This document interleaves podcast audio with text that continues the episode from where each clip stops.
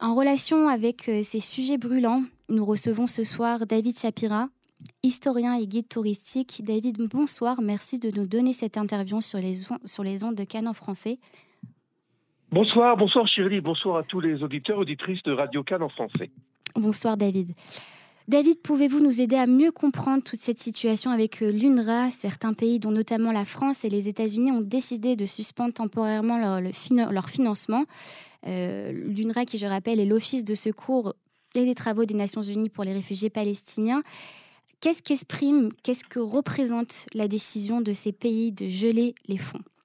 Alors tout d'abord, juste pour euh, un petit rappel historique, hein, c'est important pour nos éditeurs, l'UNRWA est une organisation qui est issue de l'ONU, mais c'est la seule organisation qui a été créée pour s'occuper uniquement et seulement des Palestiniens et qui est censée organiser la vie civile des Palestiniens toute l'aide en ce qui concerne euh, l'éducation, euh, les services civils. Et l'UNRWA, si vous voulez, et euh, aussi euh, euh, de façon indirecte censé perpétrer le statut de, réfugié à tous les Palestiniens qui n'ont pas connu la, guerre d'indépendance, qui ne sont pas partis pendant 48. Donc vous voyez, c'est une, organisation qui qui fait perdurer ce problème de, des Palestiniens euh, réfugiés, des réfugiés palestiniens. Et les, Palestiniens sont euh, les, des, rares réfugiés qui reçoivent ce statut euh, de père en fils, petit-fils, de trois ou quatre générations. Alors, l'UNRWA, c'est un, un, organisme qui compte 30 000 euh, euh, employés, c'est énorme, mais qui sont dirigés par 100, environ une 120 étrangers. Et ils sont présents donc dans les écoles, dans les hôpitaux et, dans toutes sortes de, euh, de je dirais, d'institutions, que ce soit en Judée-Samarie et, et, à Gaza. Et ils ont un budget d'environ 1 milliard 200 millions de dollars par an. Ce budget est financé principalement par les pays occidentaux, dont l'Amérique, dont l'Allemagne, euh, euh, la, France aussi, l'Italie, et tous ces pays que je viens de citer, eh bien, ont décidé, suite euh, à l'implication d'employer au moins 12 parmi eux dans le massacre du 7 octobre, ont décidé de geler le, budget qu'ils accordent chaque année à l'UNRWA, car on le savait, on le savait, mais personne n'en parlait, et ça, on, se, le cachait de façon très hypocrite. On savait que l'UNRWA employait des, euh, des personnes qui étaient impliquées dans des attentats terroristes ou dans des actions terroristes ou tout simplement dans de la propagande euh, de mouvements terroristes. Et il est, il est grand temps de faire le ménage dans cette euh, organisation qui ne fait en fait que perpétuer euh, le, statut des réfugiés, à la place d'essayer de justement de faire sortir ces Palestiniens de leurs conditions de réfugiés, de leur construire euh, des, je dirais, un, avenir durable sur lequel ils puissent se développer et, prospérer. Ce qui n'est pas le cas. Si vous voulez, l'UNRWA continue encore une fois à à perpétrer cette, cette, conscience de réfugiés qu'il faut qu'il faudra se venger de la catastrophe qui, qui, leur est arrivée en 48 et, et on en est arrivé au 7 octobre. Donc l'UNRWA perpétue finalement euh, euh, ces, ces, attentats terroristes aussi et complètement euh, impliqué dedans.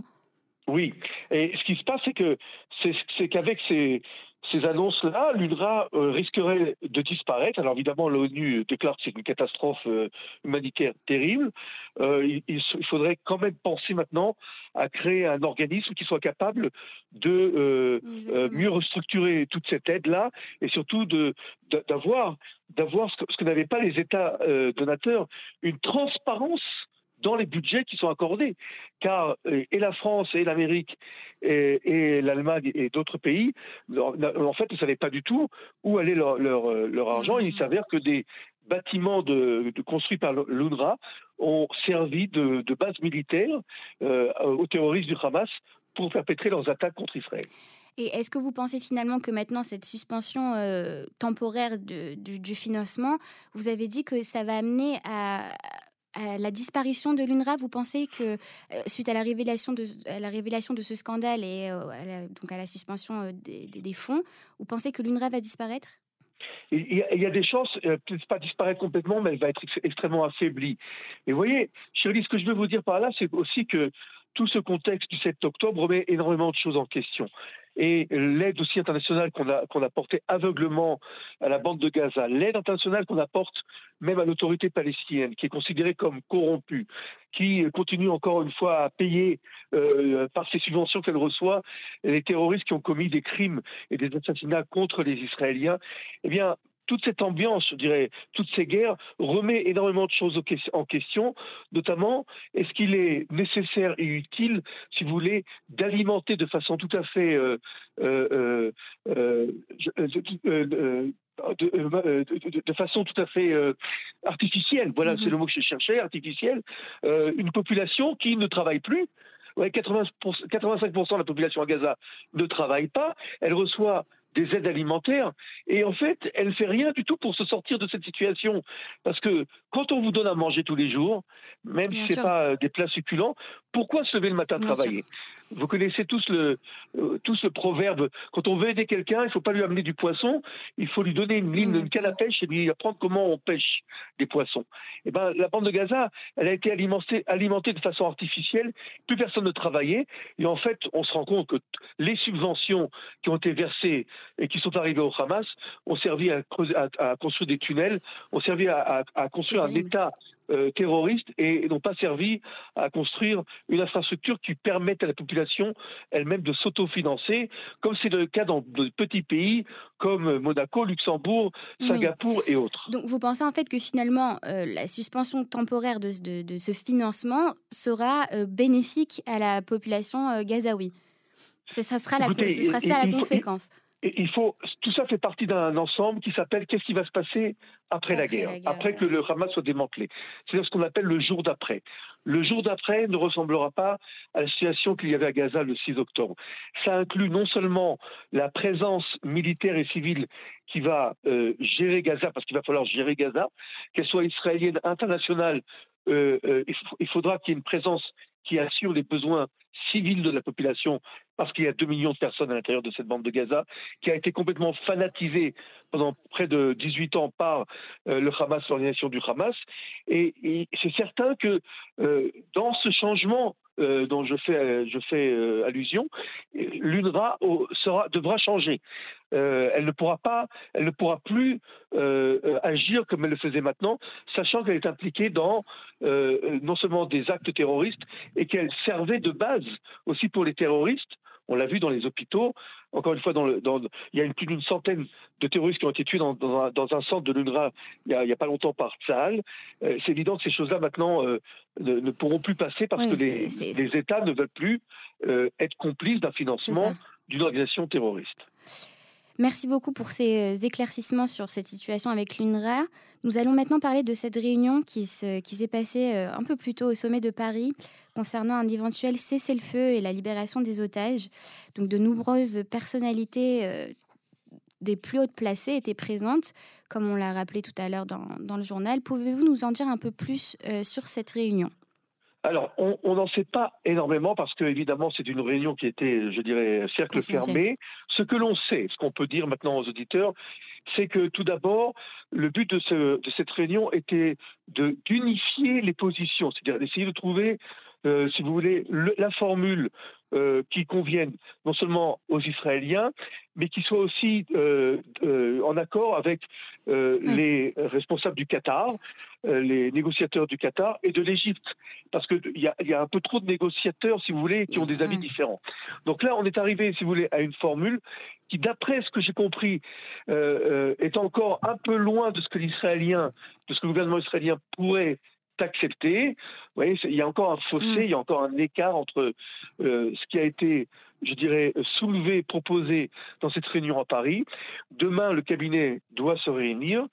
Euh, vous savez, Shirley, euh, dans le cabinet, il y a énormément de fuites. Donc demain, avec les fuites du cabinet, excusez-moi cette expression, des membres du cabinet, hein, du cabinet de la sécurité, on en saura un peu plus.